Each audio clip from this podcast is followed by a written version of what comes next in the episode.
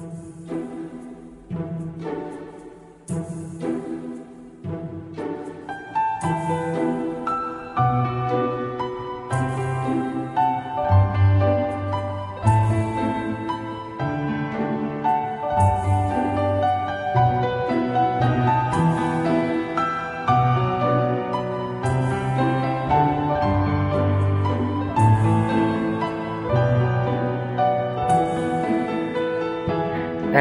听本期的漫谈日本，我是川。那今天要和大家说的呢，是这个有关于七零后还有八零后啊这一年龄段的一些啊他们的这些童年的回忆啊，就是这个赛特赛亚啊，也就是圣斗士星矢。其实呢，呃，说到这个童年的回忆呢，啊，咱们这个作为九零后啊，还有这个其实是可以啊，我觉得是可以跟这七零后还有八零后是沾一下边的。但是这个零零后呢，啊。可以说他们的这个童年是一些有关于大多是这个喜羊羊，啊，我在这里也不是就是说个零零后是怎样啊，就只是单纯的表达一下，就是说，呃，这个九零后还有七零后、八零后啊这个年龄段呢，他们在童年的这个有关于动漫的，就是国外的一些动漫的知识，比如说我上一期也讲到这个火影忍者啊，然后也是从日本引进的啊，从这个以前的时候也是可以看到的啊，就是从电视上是可以看到的 TV 上。啊，但是现在呢，可能就是必须要从网络啊这种手段上进行啊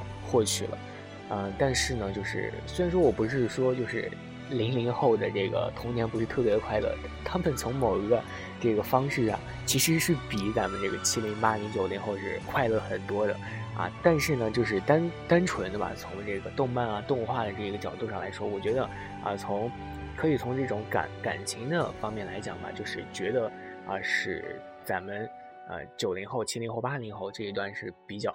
啊有回忆的感觉的啊，我个人是这么认为的啊。那今天给大家讲这个赛斗赛亚这个圣斗士星矢呢啊，其实是想因为最近有这个大电影嘛啊，大家都知道最近也看了那个火影的那个博人传了，然后这个。这个《圣斗士星矢》这个《圣域传说》呢，也是上映了。不过，很多人提到这个《圣域传说》呢，有很就是觉得很奇怪，有一种即视感，就是哎，怎么又上映，又要看一遍这个《圣域传说》？我我怎么觉得前几年就看过这个《圣域传说》，然后就很奇怪啊！在这里，我要和大家说一下，不是不要奇怪，因为确实你肯定是。可能是有看过的，因为这个电影呢，一四年的时候就已经在日本上映了。然后它这个枪版或者说各种各样的这个网络的资源啊比较发达，然后人们可能就从这个网络上啊，比如说现在比较火这个百度云盘啊，或者幺幺五网盘啊，都可以获取到这个资源，都可以看过。然后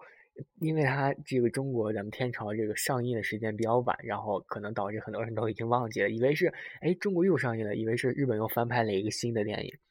其实不是这样子的，就是如果你以前啊在去年或者前年时候看过这个电影，那确实你就是看过了啊，然后只不过是在咱们在天朝这个影院上映的比较晚，这个《圣斗士星矢》的这个圣域传说啊，然后它这个呢是以二 D 的形式啊给大家演绎的，然后确实是不错的，挺好看的啊，挺好看的啊，据说呢就这次引进的这个《圣域传说》呢。啊，是由这个黄，就是这个《圣域十二宫篇》啊，就是原来这个啊漫画上这个《圣域十二宫篇》改编形成的这个未来的一个 CG 化的一个剧场版。CG 大家都知道啊，这个接触的这个就是 CG，然后它这个特效吧，感觉特效非常的足。然后我这个人也是看过的，你如果没看过的，我也不在这里剧透了。可能大多数人是看过这个的，但是还有少数人没有去看过这个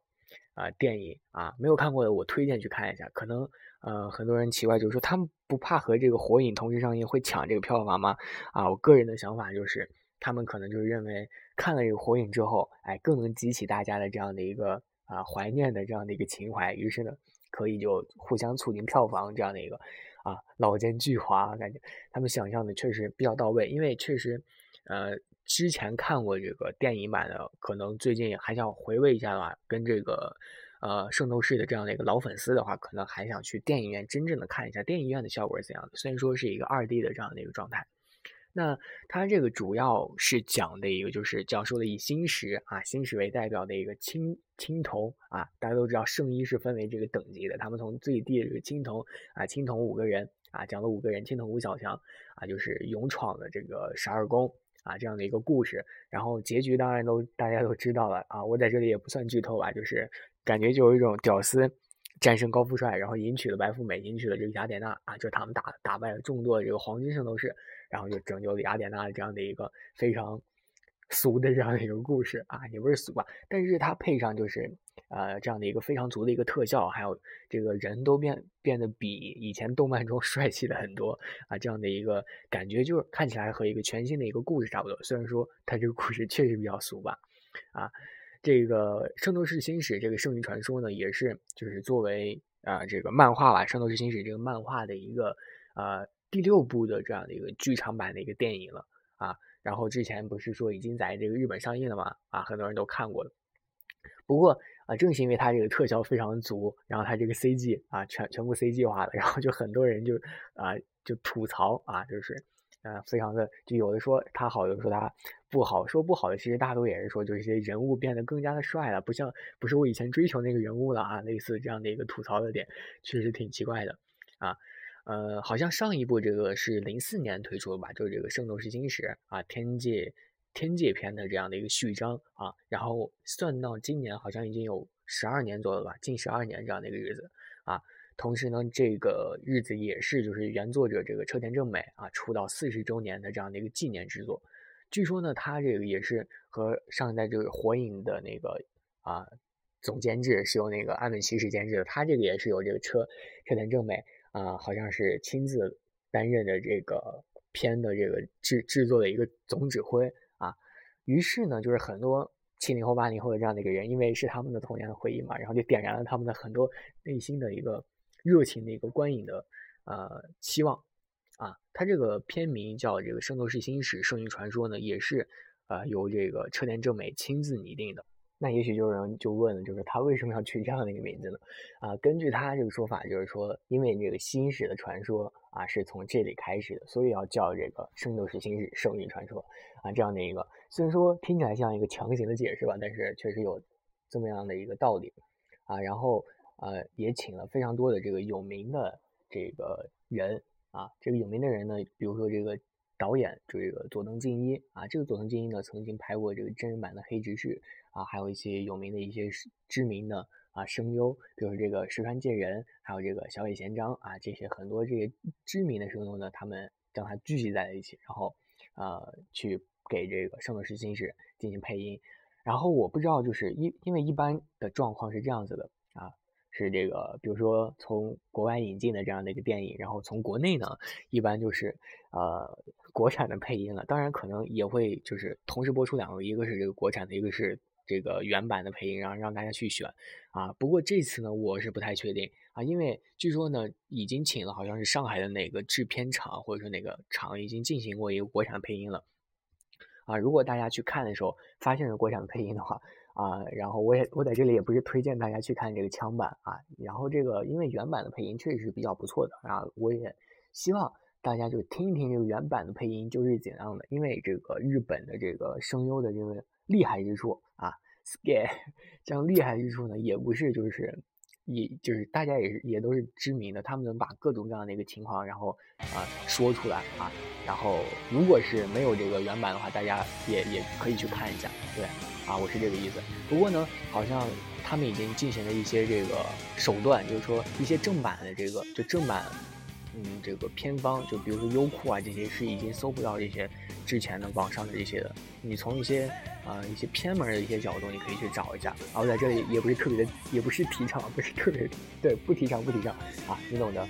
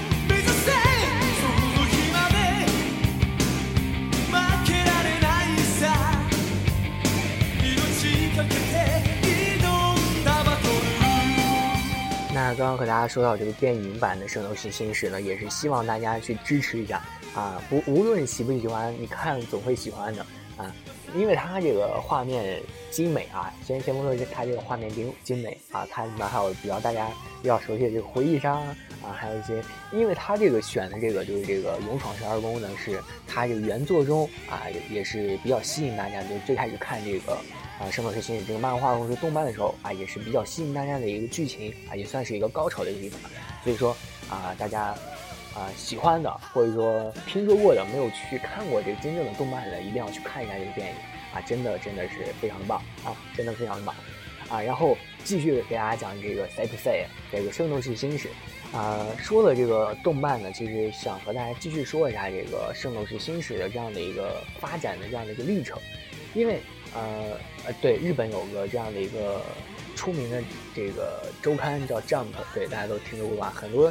很多这个有名的啊，这个民工漫都是这个 Jump 上连载的啊。它这个呃《圣斗士星矢》呢，也是在这 Jump 上连载的，是从这个1985年12月起呢，开始在这个集英社啊这个 Jump 上进行连载的啊，直到这个1990年11月呢，在这个微 Jump 上发表了一个完结的篇章。啊，至于呢，这个发这个发发表这个结束的这样的一个时间，一九九零年了，所以说也就造成了这个九零后啊是没有很少能接触到这个动漫的，就没有看过这个动漫的啊。然后大多所以就是这个七零后、八零后的，当然说九零后他这个九零年结束的，九零后这个第一代也是可以接触到这个动漫的啊，但是还是比较少的啊。他这个作品呢，就是《圣斗士星矢》，主要是以这个古希腊啊神话。呃，为主要的一个世界观的一个呃故事啊，但是它其中呢也是辅以了大量的，比如说圣经啊，还有这种咱们中国，还有这个埃及凯尔特啊，各种各样的当地的这样的一个神话，然后将其结合起来，还有啊，还有各种各样的一个传说，然后他就把这些故事传说脑洞非常大，然后就把它们编起来啊，但是意外还是很好看的啊，这样的一个故事。然后呢，在这个一九八六年的时候啊，他这个。就是动漫还没有完结的时候，一般都是在连载的时候，它这个反响比较好的时候嘛，所以为了挣钱啊，说的好听一点，挣钱，他们为了挣钱就开始拍这个 TV 版的一个动画嘛，就这个《圣斗士星矢》啊，就是在日本开始就是播放，然后播放播放发现哎挺好的，然后就开始在全球啊各个国家呢就开始投放这个《圣斗士星矢》进行播出，然后呢播放的播放，突然就觉得。本来在日本播放这个时候反响不错嘛，因为他们也是看过这个动漫，配看过这个漫画的。然后在其他国家都播出之后呢，然后引起了非常强大的一个反响和一个轰动吧。然后在九二年的时候，在咱们天朝进行引进了，引进之后也是在各大的一个电视台进行播出。啊，九零后呢也有一部分人就看过这个动漫了啊，漫画也是比较少，但是后来漫画好像也是引进了，大家也是有机会看到这个《圣斗士星矢》啊，这个所以说。嗯，这个《圣斗士星矢》呢，也是成为了很多人的这样的一个饭后的姿谈。当然不是这样子啊，当时呢，孩子们确实也只有这个电视上啊能看一看这个动漫了。然后平时有这些零花钱，可能也不会去买一些这个漫画啊。当然，这个有钱人就例外了啊。无论哪个时代，都是有有钱人的。然后呢，这个《圣斗士星矢》，比如说其中有很多很多的这个呃。耳熟能详的词啊，现在也有很多小学生，呸，不是小学生，零零后啊，或者说现在小孩子都把他们挂在嘴边，因为现在有很多这个人们都会也会把这件事情说出来，比如说其中一些小宇宙啊啊，第六感、第七感啊，都会去说的啊。然后我个人也是，当时啊小的时候也是听啊，或者哥哥们就是姐姐们说过这些爆发吧、小宇宙啊这些的话，还有一些。啊，这不是直觉，这是这是第七感啊，这是第六感啊，更甚者有这个第八感这样的一个话。当时我就觉得，哎，真的有第八感这种东西吗？啊啊，不过这个第六感、第七感还是偶尔有耳闻的啊。这些句子就是，其实当时并不知道，就是说这些高大上的这些那个名词啊是什么意思。比如说啊，很多人其实我觉得和我一样，就是当时不知道这些所谓的一些小宇宙是啥，小宇宙，小宇宙是什么鬼啊？然后，其实呢，啊，当时作者呢，就是这个车田正美的，也是专门在漫画里介绍过这些，怕咱们这些人不懂，然后也是专门介绍过一些，比如说啊，这个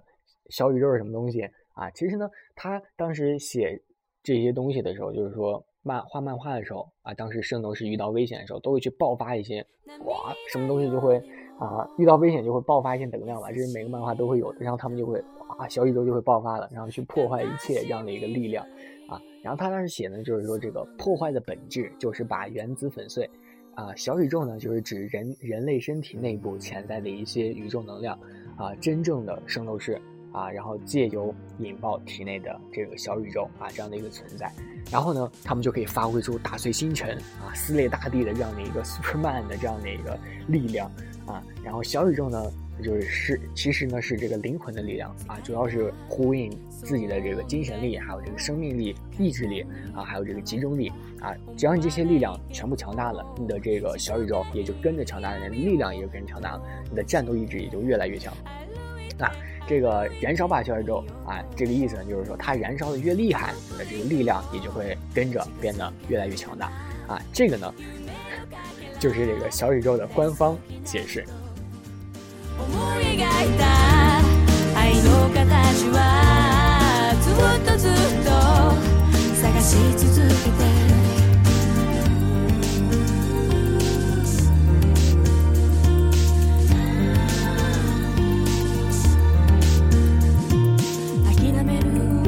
けを話すよりも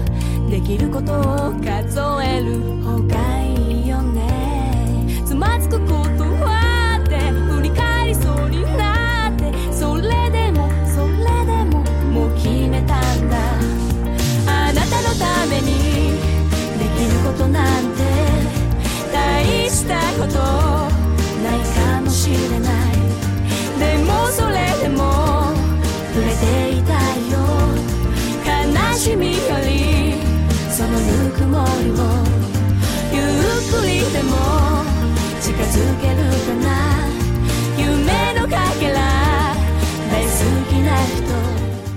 那刚刚和大家就是讲了这个小宇宙这个官方的一个实力的强行解释呢，啊，其实还有很多这样类似的一个名词，比如说第六感、第七感，啊，其实我我我个人是比较，哎，觉得这些名词是挺新颖的。当时啊，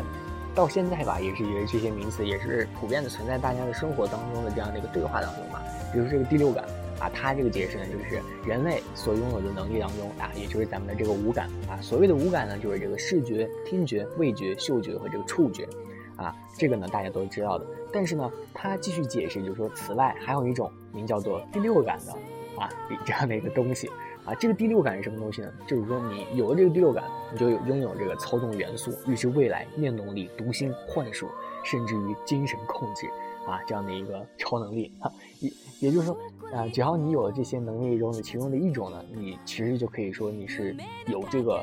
第六感的啊，而且第六感是非常非常强大的，异常强大的，是突出于常人的。这个呢，如果啊听众当中也觉得自己有第六感的，请务必私下联系我。啊，还有这个对，还有这个第七感啊，第七感呢就是终极的小宇宙啊，超越一切六感能力的生命之源。那觉醒第七感呢，就你就拥有了这个光速啊，就是这个速度就达到了光速啊，也就是说你可以穿越时空了啊。理论上，根据爱因斯坦相对论呢是这样子的啊。然后在神话时代呢啊，人类就是刚被众神创造出来的时候啊，每个人都有这个第七感。但是随着这个文明的不断的发展，历史潮流的不断进步啊，这个人类呢就逐渐的失去了这种非常异于常人的。配不是异于常，但是所有人都一样，就是异于现在的人的这样的一种优秀的啊异常的这样的一个力量，啊，但是呢，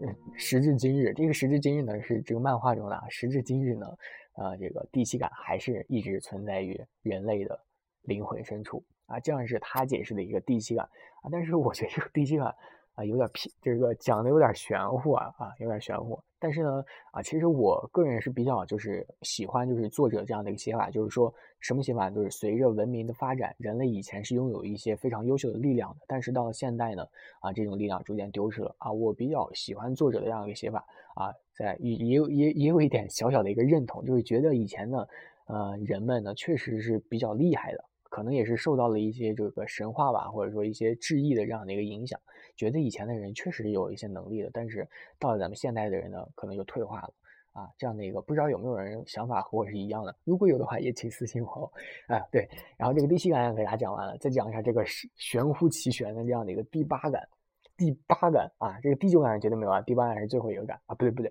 第九感到底有没有呢？我在这里不会妄下决断啊，谁知道作者会不会再画一个第九感呢？啊，这个第九感呢又名阿阿赖耶识，这个阿赖耶识好是个人名啊，这个又名阿赖耶识啊，这个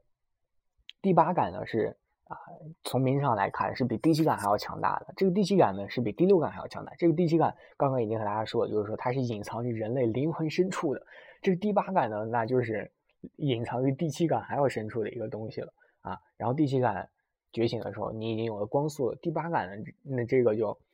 他写的是啊，我我也不知道第八感会有什么样的一个状况，但是他写的是就是。因为人们常常就是没有察觉到自己有这个觉醒了自己的第八感，甚至没有觉醒第七感的时候就已经就已经去了啊，就已经走了啊。当然呢，还有很多人就是就有有人就觉醒了这个第八感啊。一般没有觉醒的人呢，就死的时候也不是去天堂就是去地狱嘛。当然，当然很多人就是死的时候会去这个冥界啊，就是这个啊，冥界是这个冥界是谁？冥界是哈迪斯，对，冥界啊，一般会去到冥界。然后一般人是死了之后才会产生这个第八感，但是如果你在活的时候就产生这个第八感的时候呢，你就能活着进入冥界啊，就是穿越冥界，不受冥界法则这样的一个约束啊。很多人都觉得，哎，这个没有第七感那么的厉害啊啊！其实这个冥界呢，就这个哈迪斯创造的这个世界呢，其实我个人感觉是非常厉害的，因为他这个铜墙铁壁的冥界呢，是好像是自自从创造初期就没有人能够攻进过这个就。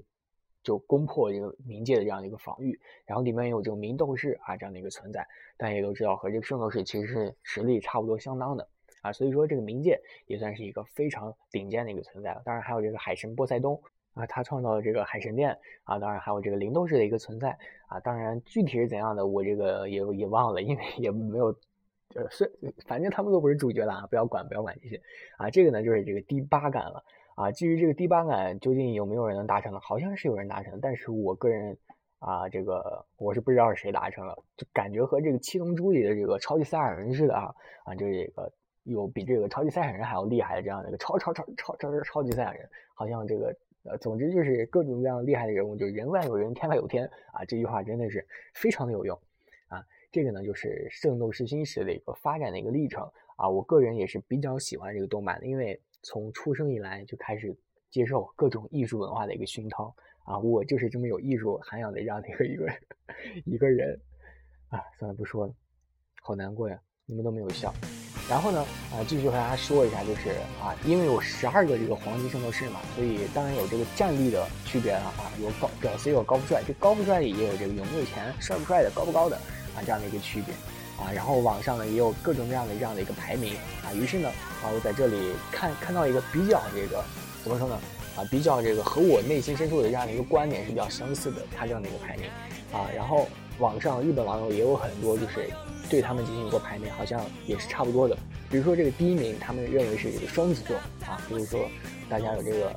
这个星座双子座的内心是不是很窃喜啊？不过这双子座确实比较厉害，实际上他们是两个人呢。啊，双子座就是这个，呃，阿斯普罗斯和这个德福特罗斯啊，这这两个人呢，就是并称为双子座。首先呢，漫画中也是提到过了啊，我知道，是他们提到过的两个人的这个战力，还有这个小宇宙其实是完全一致的。实际上他们是双子座呢，啊，也就是说呢，他们两个是丝毫没有差别的。但是他们有两个人啊，然后就就就是他就就是这么厉害，所以说他们是排成第一个。啊，这个呢，不知道大家有没有异议？如果有异议的话呢，可以跟作者去辩解一下，作者是这么安排的啊。大家能不能看懂？我也我我也没有办法啊。这个第二名呢是一个射手座啊，西绪福斯啊。这个射手座呢其实是一个疯子吧，就是他这个智商啊其实不太高的，但是他有一个厉害就厉害在排排到第二，就是他有这个紫红的一个揪交易啊。就是自残，和这个超级赛亚人其实差不多，血统差不多。就是在受到重伤之后呢，他这个实力是疯涨的啊，然后威力就可以达到毁天灭地的这样的一个地步啊。这个呢，射手座啊，第三名呢是这个处女座阿什尼达啊。这个射手座呢，不对，呸，处女座，处女座。其实他这个人呢，我个人认为他是有机会啊达到第一名的啊。可惜呢，就是他这个权力不动冥王呢，被这个双子座的这双子座的两个大神呢轻易的。就反弹了啊，啊，有点感觉有点弱。但是呢，他其实是是史上最强的一个圣斗士百里啊，就是他一个人的战绩嘛，就裸身一招就秒杀到了这个睡神啊，我感觉非常变态的，简直就是变态的一个极限啊！这个处女座好像也有各种各样的呃各种各样的一个战绩吧，比如说是第一唯一一个可以觉醒第八感的一个圣斗士，好像就是他这个处女座啊，非常厉害，然后比较帅。啊，还有这个山羊座是第四名啊，这个就不和大家说了，他这个是专门专门弑神的啊，他这个人。第五名是这个巨蟹座，巨蟹座也不用多说了，就是没有他巨蟹座帮忙的这个啊，显然那个赛奇是杀不死啊，封印不了这个死神的啊。第六名是这个水瓶座，第七是这个金牛座，第八是双鱼座，第九是天蝎座。我是属天蝎座的，我觉得我排到第九好像有点弱啊，可怜，比较可怜，先天这个心脏病